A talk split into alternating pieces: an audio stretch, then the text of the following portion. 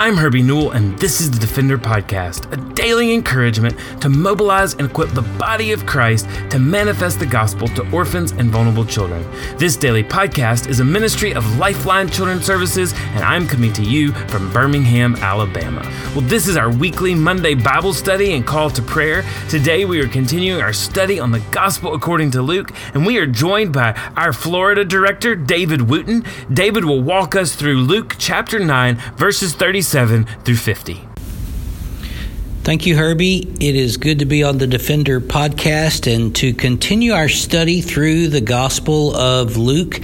Today we are in Luke chapter 9, verses 37 through 50. And really, in particular, I want to focus on verses 46 through 50. So, the last five verses of this passage, Luke chapter 9, verses 46 through 50. This is what the Gospel of Luke says. Then an argument started among them, that is, among the disciples, about who would be the greatest of them. Can't you just imagine that? Can't you just hear them talking about who would be the greatest? Would it be Peter, John, somebody else? But Jesus, knowing the thoughts of their hearts, took a little child and had him stand next to him. And he told them, Whoever welcomes this little child in my name welcomes me. And whoever welcomes me welcomes him who sent me. For whoever is least among you, this one is great. John responded, Master, we saw someone driving out demons in your name, and we tried to stop him because he does not follow us. Don't stop him, Jesus told them, because whoever is not against you is for you. Here's a passage where Jesus is discipling his his followers to learn to be servant leaders, to learn to have humility. One of the marks of an effective leader, especially in kingdom work, is the mark of humility. The Bible hates pride, and yet pride is the very essence of who we are as fallen human beings. Somebody has said that pride is the devil's sin because in Isaiah 14, when Lucifer, the star of the morning, fell and became Satan, the prince of the power of the air, eh, the sin uh, upon which he fell was the sin of pride. Not only that, but we also see in the Garden of Eden that the serpent tempted Eve with the lust of the flesh and the lust of the eyes and the pride of life. The serpent said to her, You won't die the day you eat of this fruit. In fact, you'll be just like God. And so he appealed to uh, her pride.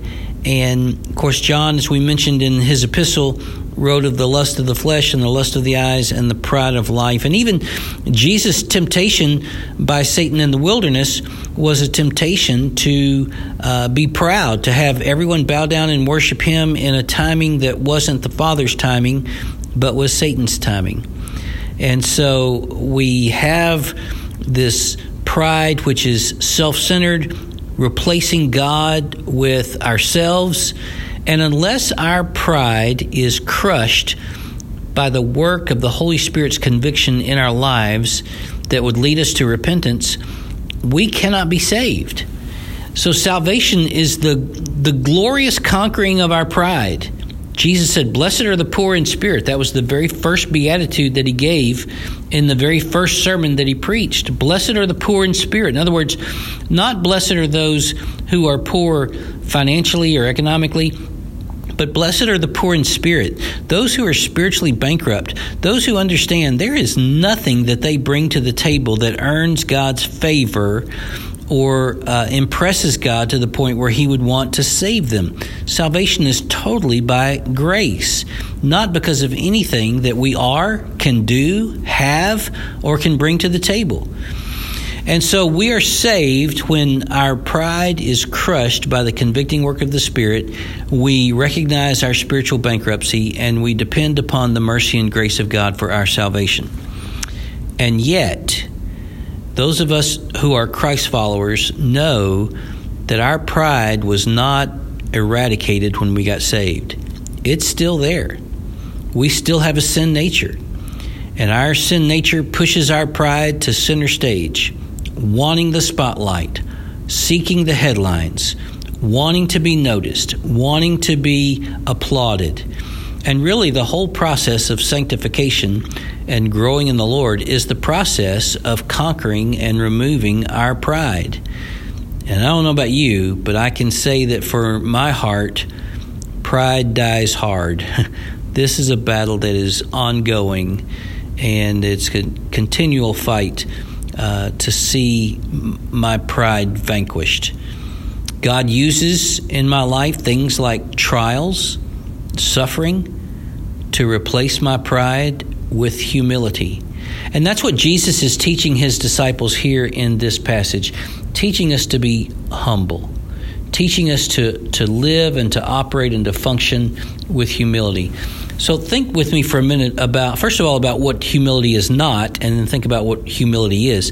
Humility is not thinking poorly of ourselves, you know, just some kind of sad sack, Eeyore kind of woe is me, I can't do anything, I'm nothing. That's almost like a like a psychological trick to uh, th- that's really rooted in pride. If I if I tell folks that I'm nothing and can do nothing, then maybe they'll flatter me, maybe they'll compliment me, and maybe they'll stroke my pride if I think poorly of myself.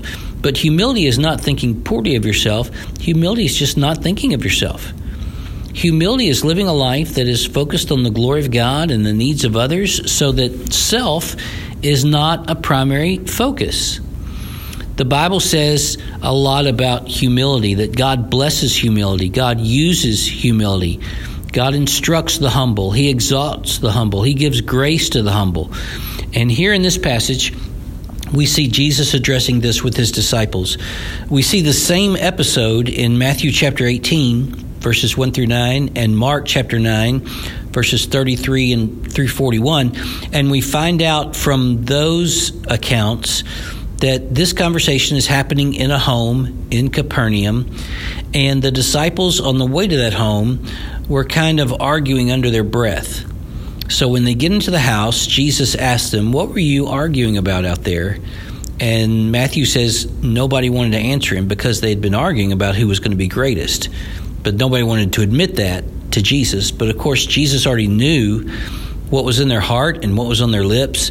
And so he addresses their selfish ambition, their seeking of rank, and their competitive spirit which is so true to our culture today and even in the church today, uh, that he had to point out that these disciples were more interested in their crown than in the cross. And so he addresses this. Even uh, this is going to be an ongoing conversation that the disciples are going to continue to have, even all the way into the upper room the night that Jesus was betrayed before his crucifixion. Several things that we need to notice about pride and why humility is so important. One is pride ruins unity by destroying relationships. Pride makes me critical, it makes me judgmental, it hurts relationships, and it destroys unity in an organization, whether it's a family or a church or a ministry like like uh, uh, Lifeline and other ministries.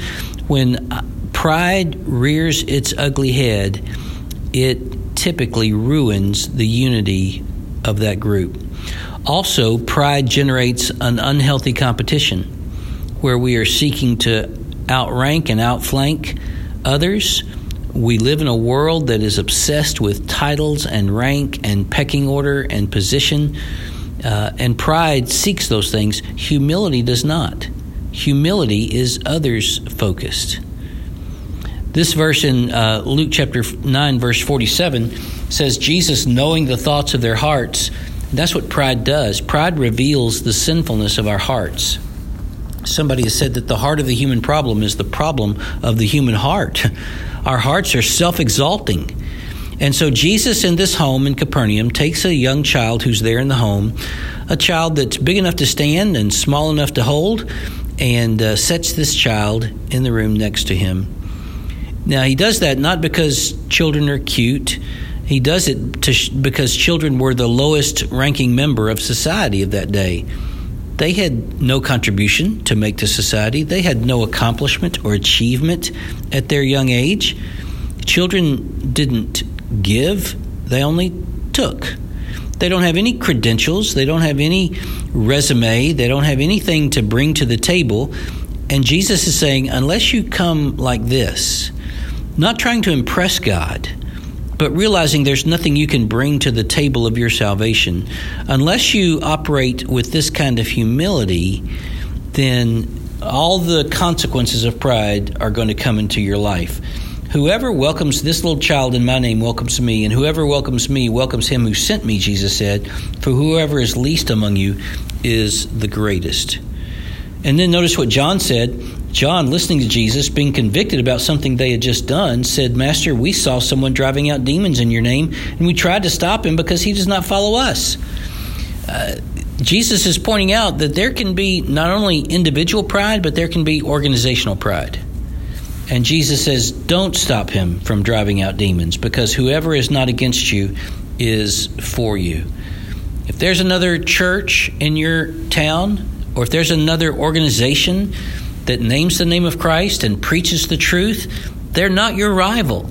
They're with us, they're for us, they're part of the kingdom work.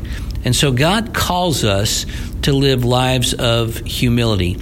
One of the ways that you can tell whether you are operating in humility or not is this Are you grateful? And do you express that thanksgiving to others? Are you grateful? The person that is filled with pride and arrogance feels entitled to every good kindness and every favor that comes his way. He feels like he deserves it, he feels like he's entitled to it. But the humble person is thankful because they realize that they receive good gifts and they receive favor from others and kindness, uh, expressions of kindness, not because they deserve it, but in spite of the fact that they don't. And so that gives them a heart of gratitude. So, who can you show gratitude today? How does God want you to demonstrate a humble spirit today? Let's be humble Christ followers as we seek to live for Jesus today.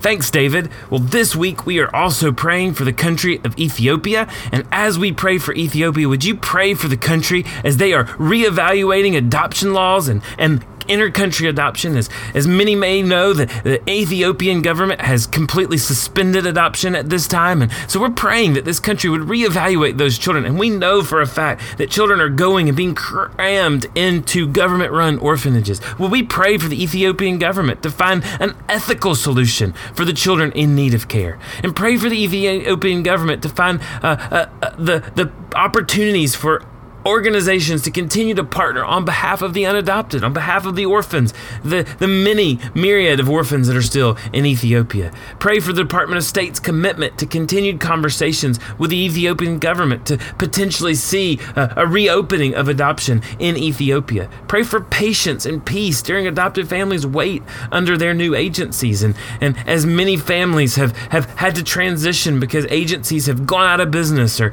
agencies have closed, and a specific specifically at Lifeline, we know of two agencies that we've worked closely with that, that have had to go out of business because they no longer could could help with Ethiopian adoptions. And so, uh, specifically, we pray for America World Adoption Agency and Adoption Associate, Adoption Advocates. Those are two organizations who have been willing to take over these families' cases and help families who were matched with children. And so, we pray for those organizations. Are grateful for them and standing in the gap with their Ethiopia programs. Pray for adopted parents' heart to be bent to continue to seek out education and preparation for, for adoptive parenting, to continue to look for ways to be prepared for these children pray for good relationships and, and trust between adopted families and these new agencies, and uh, especially as they uh, continue potentially with an agency they didn't start with. And then pray for cooperation and easy transition and, and good communication for all the children that are being transferred from orphanages to government run orphanages or